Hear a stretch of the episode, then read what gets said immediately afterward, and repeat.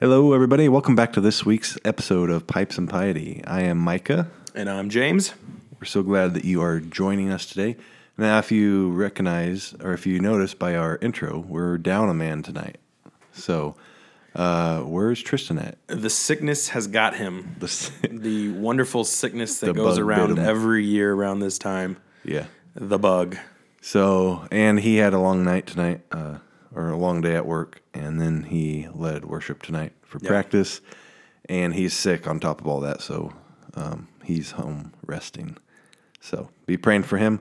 Uh, but we have a nice little podcast for Yeah, you. we're- um, we're I know playing. we're probably not as fun to listen to, but uh, we'll make it work. We're just gonna confuse our listeners because they'll have our, Yeah. our voices sound exactly Our voice, the same. yeah. That's what do you guys think? I, every time I listen to it, yeah, we sound exactly the same. Yeah, I've I've listened and I'm like, wait, is that me or Who's is that talking? Micah? Yeah, We have the same register. yeah. We register at the same uh, whatever that's called. Yeah. But um, So anyway, no, I'm excited for tonight. It's been a while.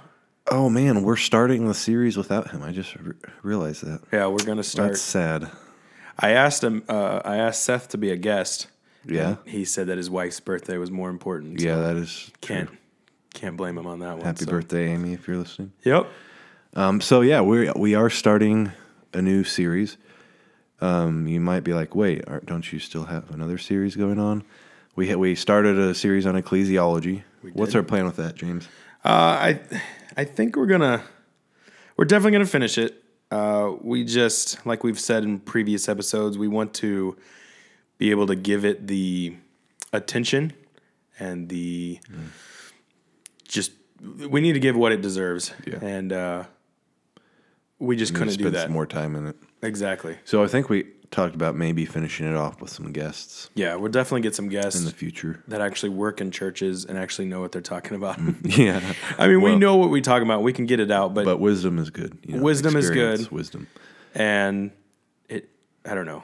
Yeah. It's more fun when you know, you know, when we're struggling to get the the topic out. It's not as fun for us, and I don't think it's Right. as fun for our listeners. So when we have somebody that knows what they're talking about, we can just spitfire questions, and, Mm-hmm. and we can, I, you know, I feel more comfortable, and we can all have more fun. Yeah.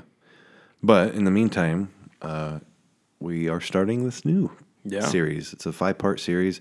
We claim to be, well, not just claim to be, we are, we are a reformed podcast. We're trying to be. we're, we're, we're reforming every day. Uh, yeah, we're a reformed podcast, so we thought it would be necessary and important to give you an explanation of w- a little bit about what that means. Now, as we'll get into here, reformed theology is huge, and there's a huge variety of doctrines that come out of that. Yes. Um, but tonight, what we're focusing on is reformed soteriology, or to put that in layman's terms, a reformed perspective on salvation. right? Yes. So, the doctrines of grace, or as their most common nickname now, and everybody knows them as the five points of Calvinism, or tulip. or tulip, Yeah. or as we'll talk about later, the canons of Dort.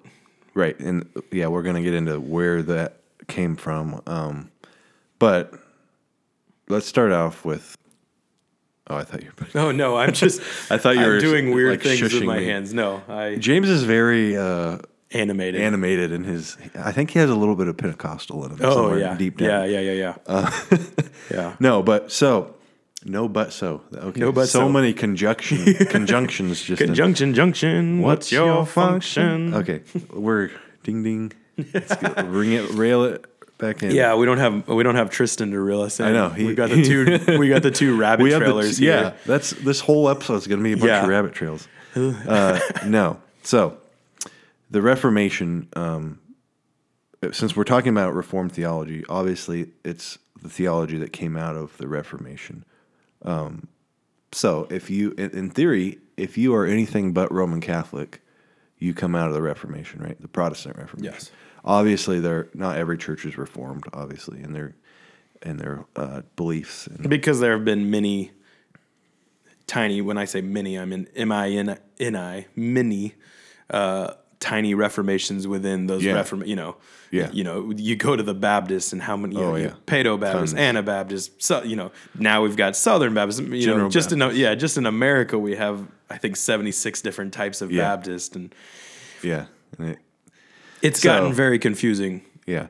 But when we say uh, the Protestant Reformation, we're talking about Martin Luther and the reformers, Yeah. um, the early reformers, splitting away from the Roman Catholic Church. Yeah. Would you add anything to that? Well, yeah, you can't you can't talk about the Reformation without talking about Martin Luther, uh, Right. a monk in Wittenberg uh, around 1517.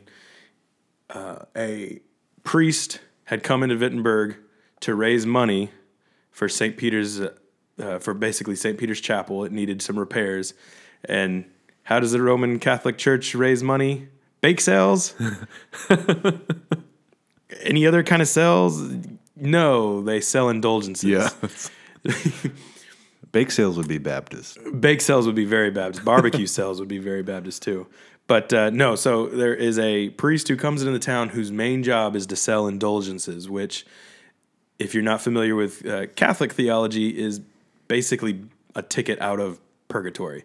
You are buying someone's tur- uh, ticket out of purgatory. I, I think uh, uh, Martin Luther put it in the thesis, uh, his theses. Um, when the coin hits the it's like when the coin hits the plate the soul springs from something i i i, I should have written it down but uh yeah so basically martin luther sees that it, it troubles him he writes these 95 theses Because basically the Pope is saying you're forgiven. Like yeah the pope is saying that he has the he has the power to absolve your sins Yeah. and martin luther obviously had a problem with that so Right. do we so he writes these 95 theses he, he nails them on the door of the church of wittenberg and basically sp- starts the reformation now mm-hmm. The 95 theses are mostly about indulgences but what they their heart the heart of the message and the heart of the message of reformed theology and the reformation was salvation through grace alone mm-hmm. by faith alone. That's that is the principle that they wanted to get back to which was what first century christians held on to. Yeah.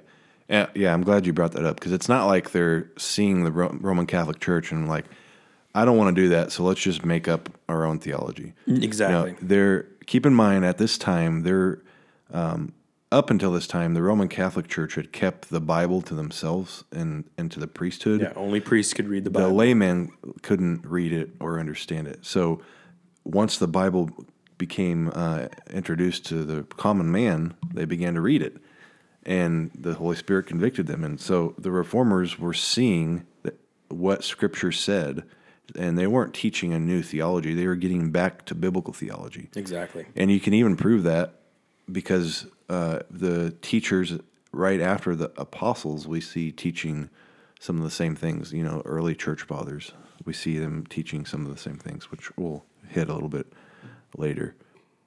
But so yeah so now then we go from the reformation and men like john calvin show up and write things like the institutes of the christian religion uh, which as a reformed theologian i'd say there's three books obviously the bible.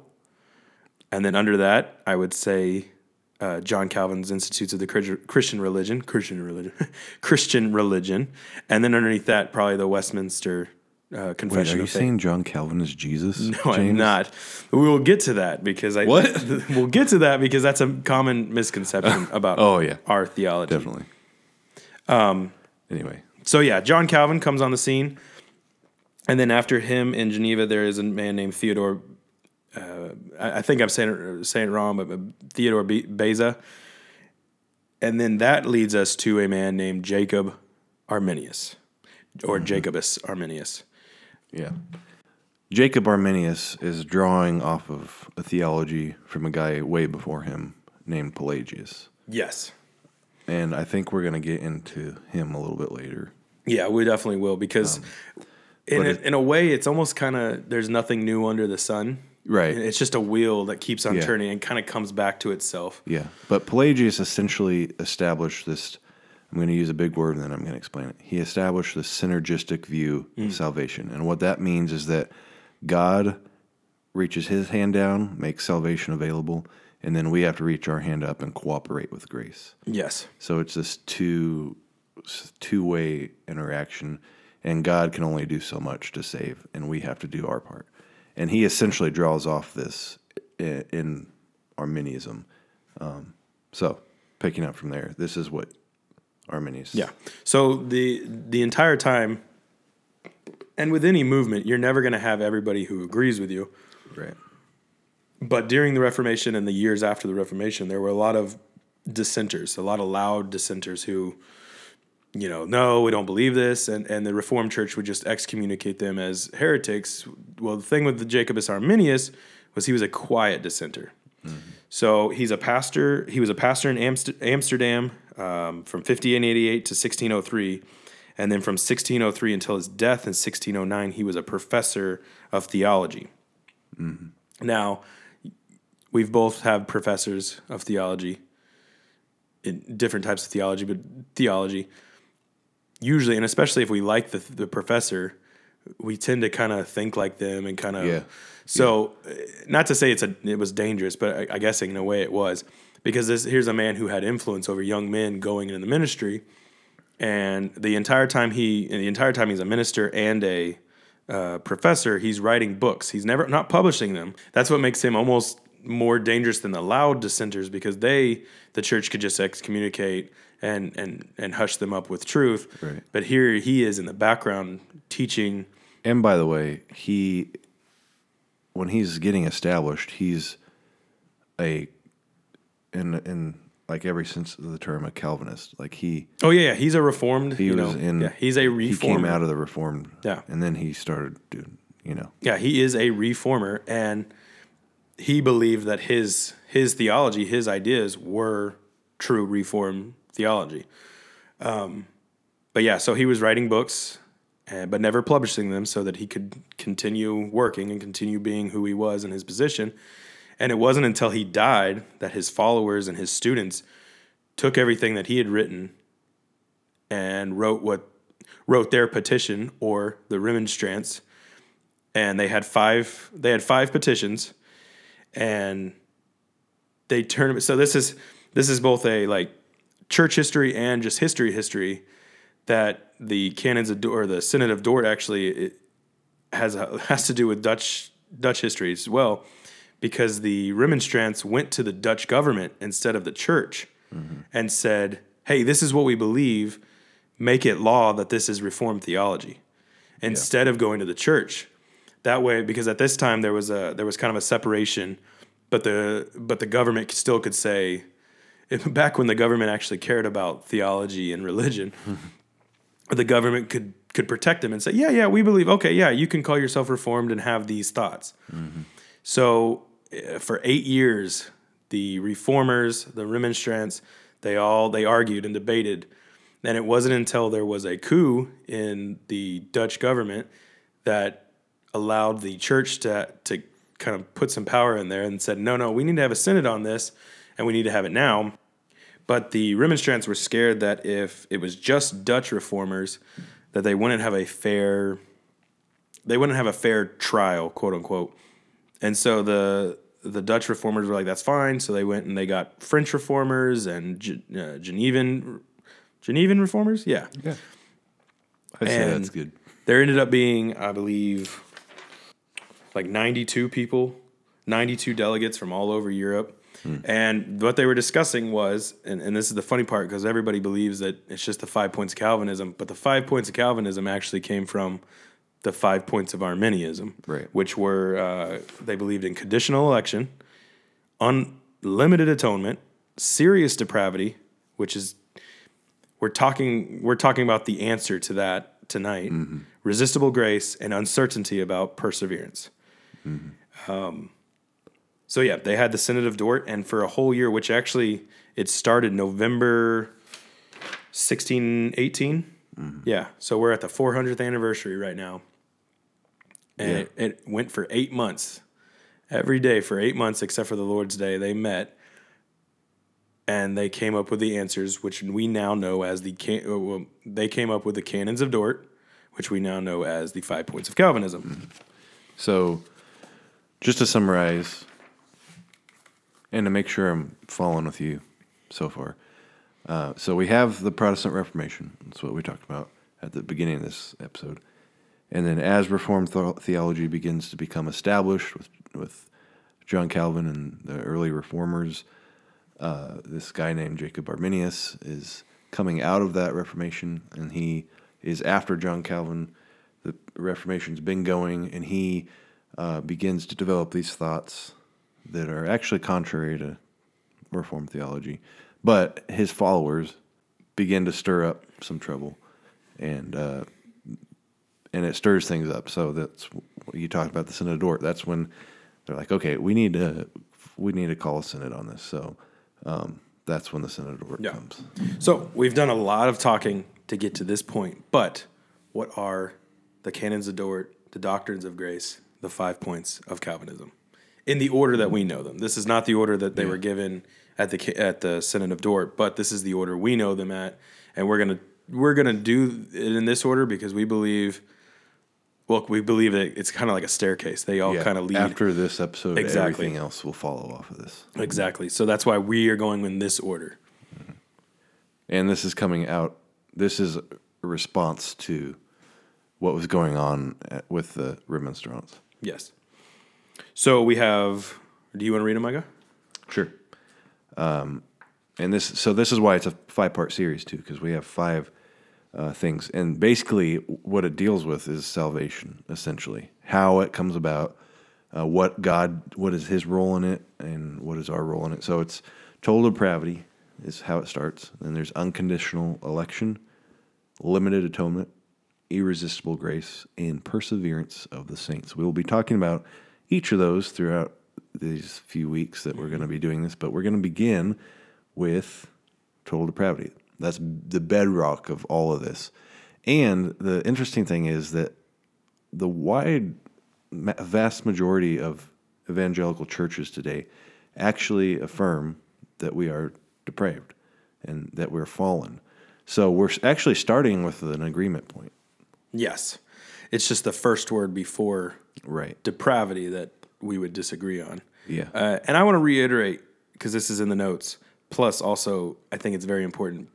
This is not the complete Calvinism. Right. So if any, and I know it, most of our listeners will probably be like, "Yeah, we know that," but I, just for new listeners, if someone tries to tell you that this is the only thing that Calvinism has, these five points, You, You can are- have yeah, you can have a reformed soteriological perspective and not be reformed, exactly.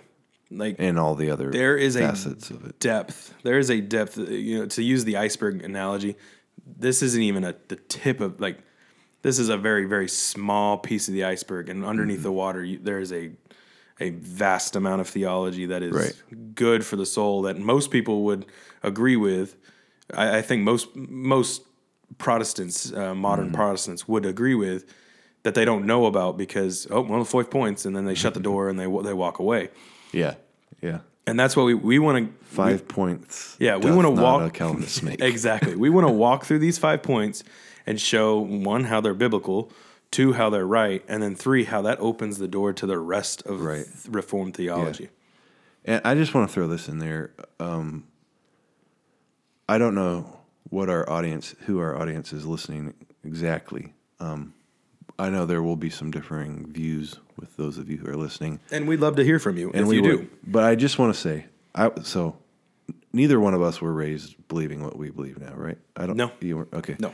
So there are a lot of misconceptions. Yeah. Of what Calvinism is.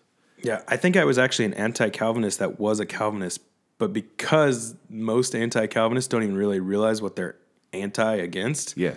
that I didn't even realize that I was Right. for the things I was kind of saying I was against. A lot of people hear Calvinism and Um, Just without fully understanding what it is, they're like, Yeah. "Oh no, no, no," They because think of a stigma. Yeah, they think a man created it. They Yeah. think that we, be, you know, we believe that, that Calvin died on the cross and Calvin died for our sin. We we don't know. Uh-huh. No, it it almost makes me want to just not tell everybody that we're a reformed podcast, but Yeah. just teach what the Bible says. Well, and it's one of the re- reasons I use the word reform when everybody anybody asks. I use reformed rather than Calvin because you just you say the big C word and everybody kind of shuts the door on you. But you say reformed and they they almost come in a little bit, you know. yeah. But So anyway, getting back to what uh, Yeah. it, it establishes this this first letter of the of the uh, acrostic, if you want to use that, is total depravity, and um, on surface level, this is dealing with the fall, right? We're fallen from from Adam and Eve's sin, and like I said, everybody agrees on this, but the disagreeing point is to what degree we are fallen. Exactly. Meaning, are we so fallen that we cannot choose God on our own? That God has to intervene? Or are we we're fallen, but we can cooperate with grace? In other words, God makes himself available to us and we have to choose him on our own. Uh, and this probably sounds familiar to you because this is what the wide the vast majority of Protestant churches are teaching that God provides grace and you choose it. Um, but we are asserting here and affirming that a biblical view of our nature is not such. A biblical view of our nature is totally depraved, and that that total reflects the degree. It it impacts us to the core of who Yeah. we are. The total being of us. Yeah, Mind, heart, soul, body, will. all of it. Yeah, We'll will. talk about the will later. Yeah, the will is very important. So, but it doesn't start there. So, this we're we're talking about this depravity, but a reformed perspective on salvation doesn't actually start with depravity. You want to talk about that? a No, bit? yeah, it it starts in the garden where we were created in the image of God. Genesis 1, 26 through 27. Then God said, Let us make man in our image, after our likeness. Uh, on to verse 27. So God created man in his own image. In the image of God, he created created him. Male and female, he created them. So yeah, we're we're created, our our ancestral father was created in the image of God. Yeah. That is a He's given an image and he's given a purpose. exactly. These are good things, right? And it's not until after the fall of man that we see this image become shattered and we take on a new nature. Um, but up to this point, Adam and Eve were able to do the will of God. They had the ability to follow God without sinning. But after the fall, this changes. Yeah, then we see in Romans 5, uh, 13 through 15, for sin indeed was in the world before the law, or sorry, no, uh, 12 through 15. Uh, Therefore, just as sin came into the world through one man and death through sin, and so death spread to all men because all sinned. For sin indeed was in the wor- world before the law was given, but sin is not counted where there is no law. Yet death reigned from Adam to Moses, even over those whose sinning was not like the transgression of Adam, who was a type of the one who was to come. Right. So, what we're getting into is this idea of original sin Yes. and what our nature is as humans. And when we talk about when we talk about original sin, a lot of people get confused because so there's two questions: what is the original sin, and what is original sin? Right. So if you if you're asking the question, what is the original sin, then yeah, you would say it, it's when Adam and Eve, it's when mm-hmm. Adam sinned.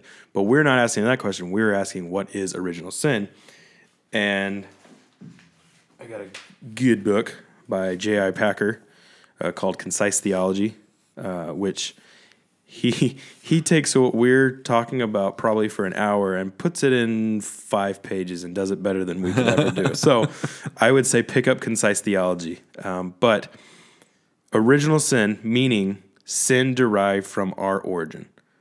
So the moment we are conceived, we are sinners. Right. And but the important thing I think is that this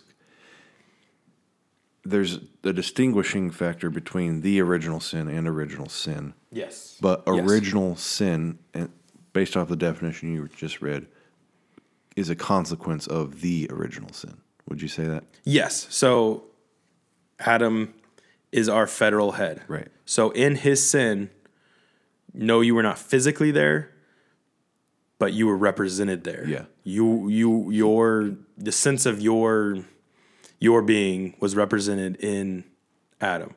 Right. And th- I think this is where some people, the whole total people people struggle with the idea of total dep- total depravity because they seem that it's not fair. Mm. You know, well, I wasn't there. Why why why am I sinful from birth if I I, would, I didn't make that decision, I wouldn't have made that decision. And uh, one of the greatest ways I it explained to me is like just like a football team. You know, when someone someone causes a penalty, it isn't just that one person who goes back five yards or goes Right, forward yeah. five yards. It's the whole team that Yeah. goes back five yards. The whole team, even people on the sidelines, suffer to that. And Adam's the one making that penalty. Exactly. And sets the and- human race. The back. whole team gets set back. Yeah. And so Romans 5, what you just read, is key uh, illustrating factor it- of what we're talking about. Adam sinned and he passed along this condition, this sin nature to all of humanity. And so the the question now is what to to what degree are we fallen? Because it's clear that we are fallen through Adam. We have sin and death. So we're establishing that I mean, original sin exists and our fallen nature exists. And that's not the only verse. Uh, Romans 8 7 says, For the mind that is set on the flesh is hostile to God, for it does not submit to God's law. Indeed, it cannot. And I love that that's added. Indeed, it cannot. Yes. Where our mind, our flesh, is hostile to God and it can't comprehend the things of Yeah, because if It it's cannot. if it stops before the indeed, it's like okay, well then I'll just Right. where and this kind of goes back to Pelagius, which we'll talk about even more. You know, and his thought was it was it's just bad habits. Sin is just bad habits. You just change your thinking. Yeah. you're there. And so it- the the adding of that, indeed, it, cannot. cannot. You are totally depraved. So much so that we're blinded. The reason we cannot submit to God is because we're blinded to our sin and we can't see the goodness Yeah, of God. you are more. You are radically corrupted. You are morally, morally in a morbidly. It is morbidly, Morbidly morbidly, morally unable yeah. to do this. There's more though. There's more. Uh, oh yeah. Uh, Romans three twenty three, which is right here. For all have sinned and fall short of the glory of God. I mean, yeah. Everyone's sinned. everyone has. We've all fallen short. Yeah. Um, Romans five ten says, "For if while we were enemies, we were reconciled to God by the death of His Son, much more, now that we are reconciled, shall we be saved by His life." So the importance of this is it, it describes our nature before being saved. We are enemies of God. And there's no putting this lightly or sugarcoating it. We were sinners and deser- deserving of condemnation in God's wrath. We Yeah. were enemies in every sense of the word. Yeah. Yeah, it's such a, a fun word. Not fun. It's it's a fun word. Enemy. No, it, it's the right word because you you don't think of well that's a semi enemy of mine or Right. that's a no no you're just an enemy. You are a total enemy. Mm-hmm. And I don't know. It's a good. Yeah. Um, I also love this saying. I, I'm sure R.C. Sproul wasn't the first one to say it, but we are not sinners because we sin. We sin because we are sinners, and that's almost straight from Scripture, Matthew seven, Yeah. uh, seventeen through eighteen, where Jesus is talking about the good fruit, the good tree who bears good fruit, and the bad tree that bears bad, uh, bad, bad tree that bears bad fruit. And the idea is that you're not a good tree, and then oh well, then you then you uh, then you bore bad fruit. Now you're a bad tree. No, you were a bad tree to begin with, Right. And you can only bear bad fruit. You Yeah. a bad tree cannot bear good fruit. It's all Yeah, it bears and a lot of fruits. John, he kind of, and what we're doing right now is we're just giving, we're looking at Scripture, seeing how it lays out our human condition. Well, and we're seeing that this is not an original thought of the Right, yeah, yeah, reformers. yeah. This, it's the gospel, yeah, this did not start when when Martin Luther was nailing right? the 95 Theses. This did not start when John Calvin wrote his Institutes. This starts from not only New Testament. This is also we, right. we've got This Psalms. was the case, and David saying that almost in a, of like of course I was like of course I was conceived Right. in sin. Of course, from the moment I was conceived, I was sinful. Yeah. And John describes like the extent of our sin nature. He says in in John 8:34 it says Jesus answered them, "Truly, truly, I say to you, Everyone who practices sin is a slave to sin. We're in bondage to the sin. We're slaves to it. Now, how can we be free and exercise freedom if we're enslaved to something, right? So, this is the extent of our sin nature. It enslaves us, it takes over who we are. Nothing really else, else to be said about that because it's it's just kind Yeah. of a period right there. Well, I mean, let me just continue while, because a similar verse to that, um, building off of that, is Ephesians 2 uh, 1, through C, 1 through 3. This is what it says. And you were dead in the trespasses and sins. So this is describing, so let me back up a little bit. Paul is talking to the church of Ephesus, and um, the immediate audience is the church in Ephesus. So the audience by application would be the church today. So I say that to say he's talking to Christians. And he's saying before you were Christians, you were dead in the trespasses and sins. So let me let me just pick it back up saying after saying that. He says, And you were dead in tres- in the trespasses and sins in which you once walked, following the course of this world, following the prince of the power of the air, and the spirit that is now at work in the sons of disobedience, among whom we once and among whom we all once lived in the passions of our flesh, carrying out the desires of the body and the mind, and were by nature children, by nature children of wrath, like the rest of mankind. I mean, this is who we were. This is who we are apart from Christ. We're slaves to sin. We walk in our in this this fleshly manner, and we're enemies of God. Now you might say, "Well, come on, guys. You, I mean, we can do good somehow, right? I mean, we can we can be a good person. Like you, look at this guy. He does he does everything right. You know, he's a good guy. Now, what we need to distinguish between is a human standard of goodness and a godly standard of goodness, which is driven by His holiness and His perfection. We can say, you know, this is a good guy by human standard, but what we need to realize is that the standard of God is perfectly holy, just, and righteous, uh, something that we don't come close to. Uh, and in fact, this is what Paul says in Romans uh, 3 9 through 12. He says, What then? Were Jews any better off? No, not at all. For we have already charged that all, both Jews and Greeks, are under sin. It's important. It's not just one people. It's it's everybody under sin. As it is written, none is righteous. No, not one. No one understands. No one seeks for God. All have turned aside. Together they have become worthless. No one does good. No, not even one. In, ca- in case you didn't catch it, he had to repeat it. I Usually mean, pretty important when he does that. yeah. No, so he like oh, he cannot be clear. He says no one is good, not one person. Not only that, but no one seeks for God.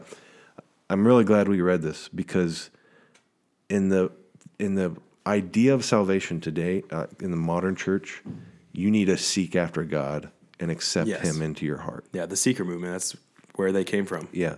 But Paul says here, nobody seeks God because we're sins or we're sinners and we're condemned in our sin. It's not that so we do end up seeking God after he's moved in our hearts. What we're what we're getting at here is that it cannot start with us Yeah. because of our sin nature. It has to start with God because we cannot on our own come to him. I mean, we don't even know that we need to come to him. We don't know of the goodness of God until he's revealed it to us. Yeah, after after election, I'd say that's probably the biggest argument is who flips that light switch? Is it me that flips the light switch and then I see God, or does God flip that light switch and then I see Him? Yeah. And obviously, uh, we believe that God flips the light switch, and this is why we believe that. Yeah. So uh, that's who we are. When do when do we start being that person? Uh, when do we start being that sinner? James, you mentioned uh, the Psalms. You do you want to read that? So yeah, do a better job and actually give you the verse. Psalm fifty one five. Behold, that's kind. Of, that's what I was saying. That kind of like, like duh. yeah. duh. Duh. Look. Yeah. Look, guys. Behold, I was brought forth in iniquity, and in in sin did my, yeah, sorry, and in sin did my mother conceive me. yeah. Now this isn't saying that his mother was sinning by like having sex outside of marriage or something. No.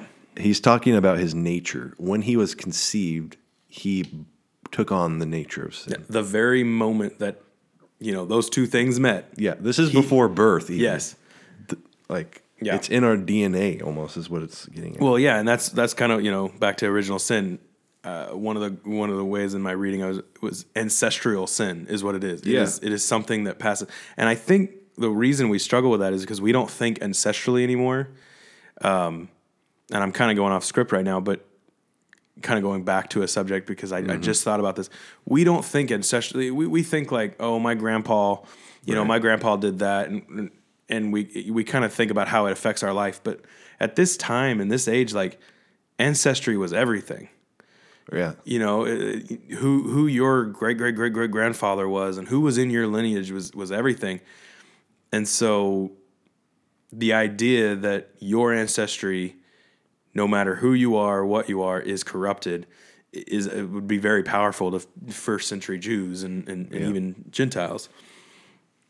Hmm. that's good. Sorry, just a little. No, it's a good a, little a thought that I was tidbit. having, in and the- we won't even charge you guys for that extra Yep, bit. that was free. That was little free. thought I had in the car today, and some of my reading, I was like, "That's that. It is true." You know, I barely even think about my great grandfather and what he did, Yeah. but it affects my life, and Some of us don't even know who our great exactly, exactly. And th- these people would have been no, you know, it's Yeah. why it's why the lineages of Jesus and and everything is so important because it shows where he comes from.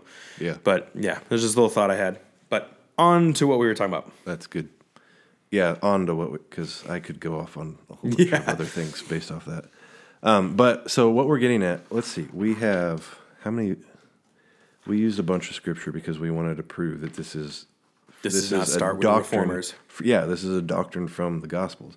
So I have one, two, three, four, five, six, seven, eight, and not to say that that's all, um, but what we're, I mean, it's clear we have sin that has passed down through Adam, and it impacts our nature. And what this is leading us into is called uh, is a doctrine called the doctrine of moral inability. So we've established that we're fallen, but and most people agree on that. But the question is, how far are we gone because of our sin? Well, at, in our- perspective, based off of total depravity, we would say we are completely unable, unable to come to Christ on our own. And and this is a this is something that was up for debate, has been throughout church history. Um, I want to kind of direct our attention to two main people uh, who address this idea of original sin. How how is it passed? What is the extent that it is passed to uh, all of humanity? It, so Augustine and Pelagius. That's what I'm getting at. Um, they had differing views on the idea of original sin. Yeah. So Pelagius is a British theologian, pastor, and he shows up in Rome. And basically, what he had been teaching in his in, in Britain, basically that sin is just a habit. Yeah. You you have a choice. All you have to do is work real hard, and if you work real hard, you'll break that habit. You'll be fine. You don't need a savior. And Augustine had a huge issue with that. Augustine got word of this, and in response, he he basically he wrote about original sin and, and, and total depravity and moral inability. So Augustine would say original sin passed on. We are in bondage to that sin. Only God can overcome our condition. The divine initiative. That, that that's what that is. And Pelagius would say Adam's sin only affected him, and that we can overcome sin on our own and attain, salvation. Yeah. Basically, we don't need G. It eliminates the gospel, really. Oh, yeah. Saying we can attain salvation on our own. which what- it, it almost goes back to the fall. We want to we want to attain it for ourselves. Like we Right. we want to do this ourselves, and that's Yeah. what gets us in trouble every time. yeah. Um, so the church, the Catholic Church, actually does a good thing here and labels Pelagius a heretic, and he's excommunicated. but they can't do a good thing, and they can't accept. They don't want to go as far as to accept Augustine's Augustine, yeah. claim. Because we have to have some part, right? Yeah, yeah, exactly. How are we going to make money if you know? How are we going to? Yeah. How are we going to have power over people? And Yeah. if that that's the idea that only God and the Pope can't do anything, the priest can't do anything, only God can do anything. Uh-huh. Well, what power do we have? And so they kind of meet in the middle, and that's where we get the semi Pelagians. Mm-hmm. It's this kind of moderate view of Pelagian's doctrine on on sin and human condition. And essentially, what semi Pelagianism is, is this moderate view saying, whereas Pelagianism said, no, the fall doesn't affect us. This moderate view is saying, okay, well, it does affect us, but we're not so far gone or so far fallen in our sin that we can't choose Jesus. Uh, and essentially, Jesus makes his grace available, and it's up to us to exercise the freedom of our will to choose Christ. Now, I want to say this gently because the reality is there's many people out there, and maybe even some of you who are listening, saying or nodding their head and like, yeah, we have to exercise the freedom of our will and choose Christ to be saved. I mean, eh, well, so the reality is that that's what the church teaches. A lot of the church today, not all of the church, but a large majority of the popular churches in America are teaching this. Yeah. And this, you know, and it's hard, especially in the American church because of free will. We, we like to, Americans love to say we are free. And in one instance, so there's there's two kind of faculties of free will. The first would be free agency. You have the choice. Like I decided what I had for dinner tonight. I decided if I wanted to chew it. I decided if I wanted to swallow it. I decided, you know, where I was going to drive my car. Yes, you have free will in that sense. But the last time you had free will in the sense of choosing God and choosing good was when you were represented in the garden. And people, no, no, I have free will. John 3 6, that the Arminians always go to John 3 16. For God so loved the world that he gave his only begotten Son, that whosoever, at whosoever, I always get whosoever believes. Mm-hmm. And the, I I think I, I spoke on, on it, or we, I think we talked about it, probably you and I, and, and Tristan. That, that's like a that's like a staircase. Mm. You know, yeah. Whoever is at the top of the staircase is on the second floor. That mm-hmm. doesn't have anything to do with the ability. If a guy in a wheelchair comes Yeah. up to it and you go, "Well, whosoever climbs up," John 3:16 is not describing our ability exactly, to or or our inability not to choose Christ. exactly. It's just stating a Saying fact. Whoever, Whoever, will, believes, and yeah. that's true. Yeah, it's it's saying yeah, the person who believes is a mm-hmm. Christian.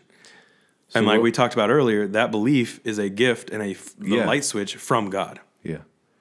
So what we're getting at here, and what we're standing upon from a biblical perspective, is that our fa- our fallen nature corrupts us and impacts us to the core Yes. in such a way that we cannot come to Christ. And we're going to get into this isn't just us saying it. This isn't just the reformers saying it. It's explicitly stated throughout the Gospels, throughout the Bible. We're going to get into that. Um, but what I want to assert first is that our sin nature uh, impacts every aspect of us. It impacts our thoughts, our actions, what we say. It impacts the will. You mentioned the will a little bit, so a little bit ago. So I, I just want to bring that up before we get into scripture. Uh, yes, our will is impacted in, bondage to sin. And if you think about it that way, how it's in bondage to sin, you, you, you think about how it then operates. It's like if our will is in jail to sin, Yeah. It has to operate within that jail. Well, and the the prisoner doesn't get to decide when he's free. Yeah.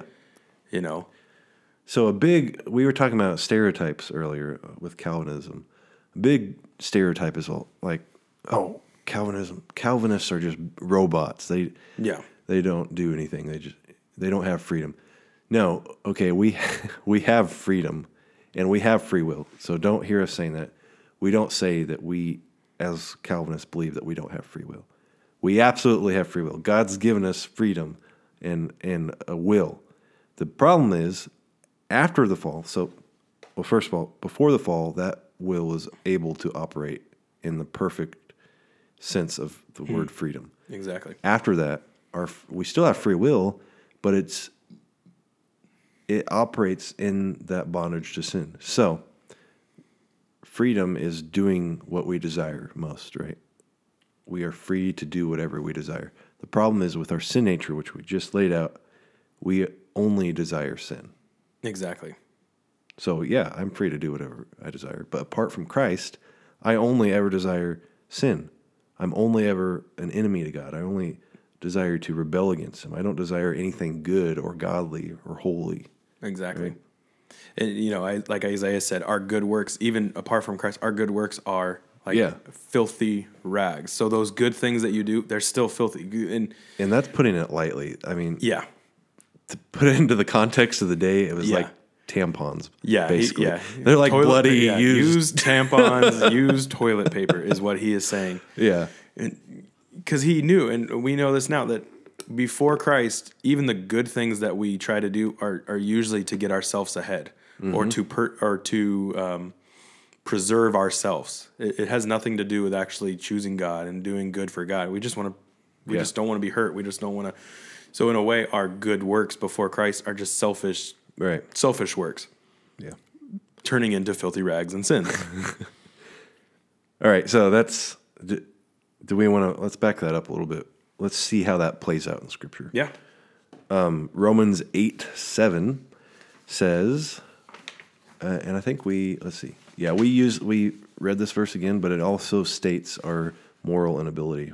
Uh, it says, For the mind that is set on the flesh is hostile to God, for it does not submit to God's law. Indeed, it cannot. This is describing our inability. We cannot come to God apart from Christ. Another one, John uh, 6:44 says, "No one can come to me." This this is good. This is uh, Jesus speaking too, right? yeah, Yeah. So Je- this is what Jesus says. It says no. He says, "No one can come to me unless the Father who sent me draws him, and I will raise him up on the last day." Boom. Right. I mean, Who- that's that's our Yeah. podcast right there. And it really is because who? we can go home. yeah, I'm who does the draw, drawing? You know, Yeah. We didn't draw ourselves. We didn't. You know. Yeah. Yeah. And this drawing is this regeneration aspect, the saving aspect. You know, you know, we're Yeah. coerced, Well, what we see in which in, will probably bring this up with irresistible grace too. yeah, exactly. But we see that in Nick, in Jesus' conversation with Nicodemus. Yeah. You you must be born again. You must be regenerated. How does a human regenerate themselves? If don't. Lazarus Yeah. had Jesus had to call him out. You know, only one could regenerate themselves, and, and he was God. Uh-huh. Yeah. And the big thing we're getting at here is how does a dead person bring themselves to life? Yeah. They can't. because the picture is that we are and and this is kind of that synergistic the picture that is in mo- most modern churches today is that you're drowning you're not drowned yet but you're drowning and jesus is on a boat and he throws a, a he throws a buoy life buoy to you and you just got to reach out and you grab that.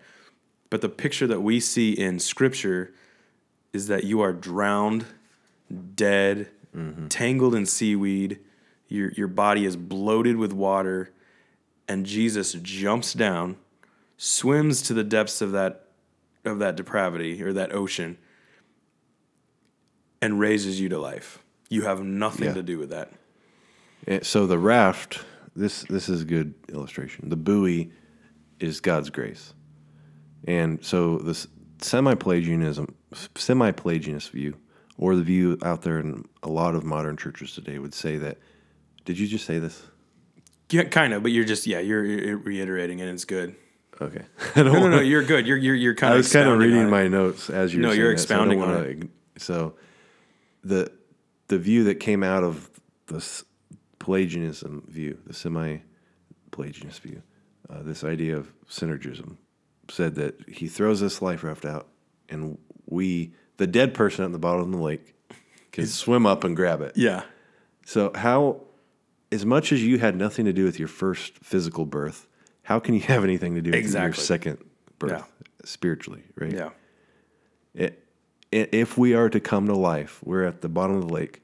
If we are to be resurrected and life restored to us, someone else has to do it. exactly. If we're take a real life situation, if there's somebody drowning in a pool and they're passed out at the bottom of the pool, the lifeguard has to go in there and do CPR. You can't just scream or throw a life buoy above where their body is and go. Well, I hope they reach for it. Yeah, that's insanity. Yeah, I mean, the lifeguard has to go in, not only bring them up out of the water, but do CPR on them, revive them. And this is what Jesus does for us. He sees our condition, our moral inability, and based off of his unconditional election, which we'll talk about later, based off of his pleasure and his goodwill, he saves people. And he begins the work in their heart to regenerate them. And that's this idea of another doctrine that we call divine initiative. So we see that we're sinners, we see that we can't come to God. So then how does he do it? How do we come to God? Because obviously salvation's a thing. and so how that happens is that he takes initiative, not us. We don't get any glory in salvation. I mean, just think about it. If it was up to us to choose him, we would strip glory away from God and we would have puff up, puffed up chests and have some uh, kind of responsibility. Um, it's as if God isn't good enough on his own. But anyway, uh, James, you mentioned it a little bit ago, this account that uh, is recorded of Jesus and Nicodemus. But I want to just briefly uh, read over this and kind of point our attention to it again because this is this is describing how Jesus takes the initiative, how God takes initiative in salvation. This is found in John chapter 3, it's verses 3 through 8. And this is Nicodemus and Jesus talking. It says, Jesus answered him, Truly, truly, I say to you, unless one is born again, he cannot see the kingdom of God. Nicodemus said to him, How can a man be born when he is old? Can he enter a second time into his mother's womb uh, and be born? Jesus answered, Truly, truly, I say to you, unless one is born of water and spirit, he cannot enter the kingdom of God. That which is born of the flesh is flesh, and that which is born of the spirit is spirit. Do not marvel that I said to you, You must be born again. The winds blow where, they, where it wishes, and you hear its sound, but you do not know where it comes from or where it goes. So it is with everyone who is born of the Spirit. So Nicodemus asked this question How is one saved? Essentially, is what he's saying. Yeah. And when Jesus says you have to be born again before you can be before you can enter the kingdom of God, this is establishing this idea, this doctrine of regeneration, which precedes faith. Uh, the modern church so often mixes that Yeah. around that faith precedes regeneration. Jesus clearly states here, no, Jesus has to take that uh, divine initiative. We have to re- be reborn, regenerated before we can believe.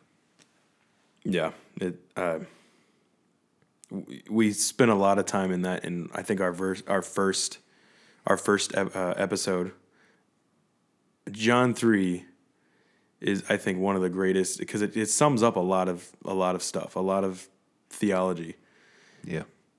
I would say read John 3, read it over and over again, especially if you are semi Pelagian or Arminian or you don't even know what those words mean, but you think, oh, well, no, John 3.16 is what I believe.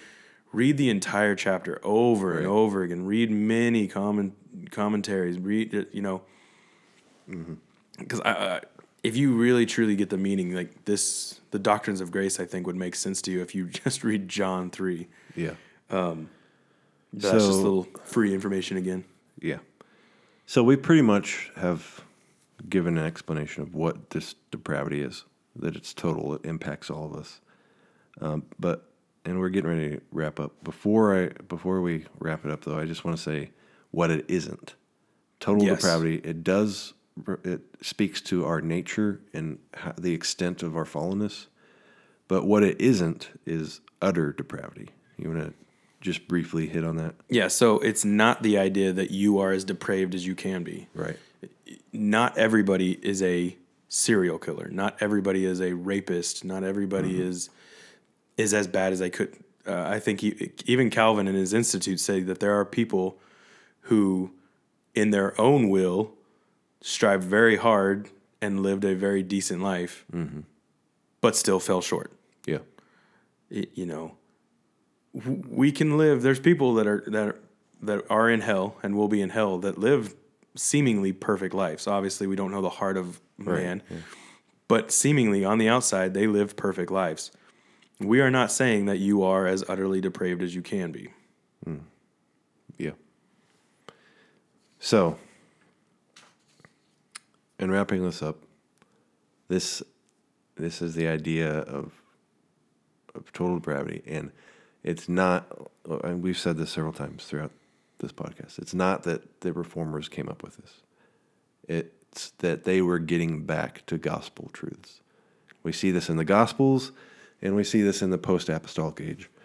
Um, I, I have a quote here. I'm not going to go ahead. I'm not going to read it. Um, we can point you to that, but we're running a little long on this podcast, and it's just the two of us. So I'm kind of surprised that Yeah, that we went along. We've been able to do this. Um, but the point here is that this, so the post apostolic church is the church existing right after the apostles themselves.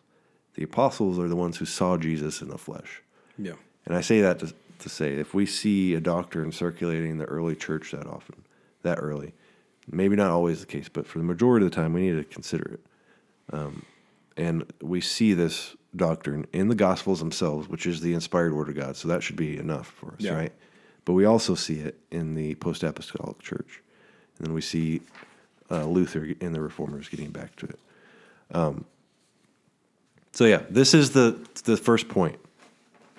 So, I want to have a little bit of application really quick. Well, I was going to say, this is a this is almost a Christmas doctrine. I, I was thinking about it today. Like, so if you're a Pelagian, a Pelagianist, you you don't need the baby in the Yeah. in the manger, uh Be, because you can just swim to the boat.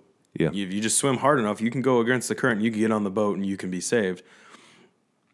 If you're a semi, you know, which is what most we would probably call the modern American church, even they don't really need the because in a way you can you can work it, you can get it, you can work it out for yourself.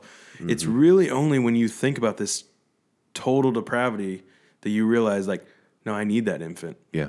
This is the Because call I- for the gospel. Exactly. I there because there is nothing in me that can get to to get God. Yeah. I need that infant. I, I was. This is a Christmas. So it's Yeah, it's fitting that we are in the Christmas Right, season yeah. right now because this is a Christmas doctrine. Why do we? I'm glad you brought that up. I don't know if you remember.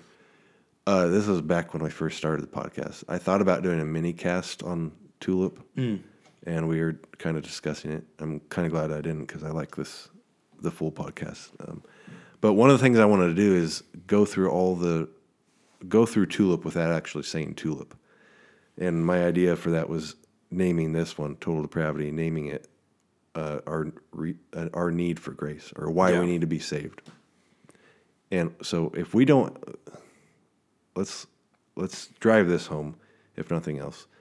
If we don't see that we are fallen and that we can't come to Christ on our own, we don't need the gospel. If we think otherwise, we don't need the gospel because we can attain salvation. We can do a part. We can work our way.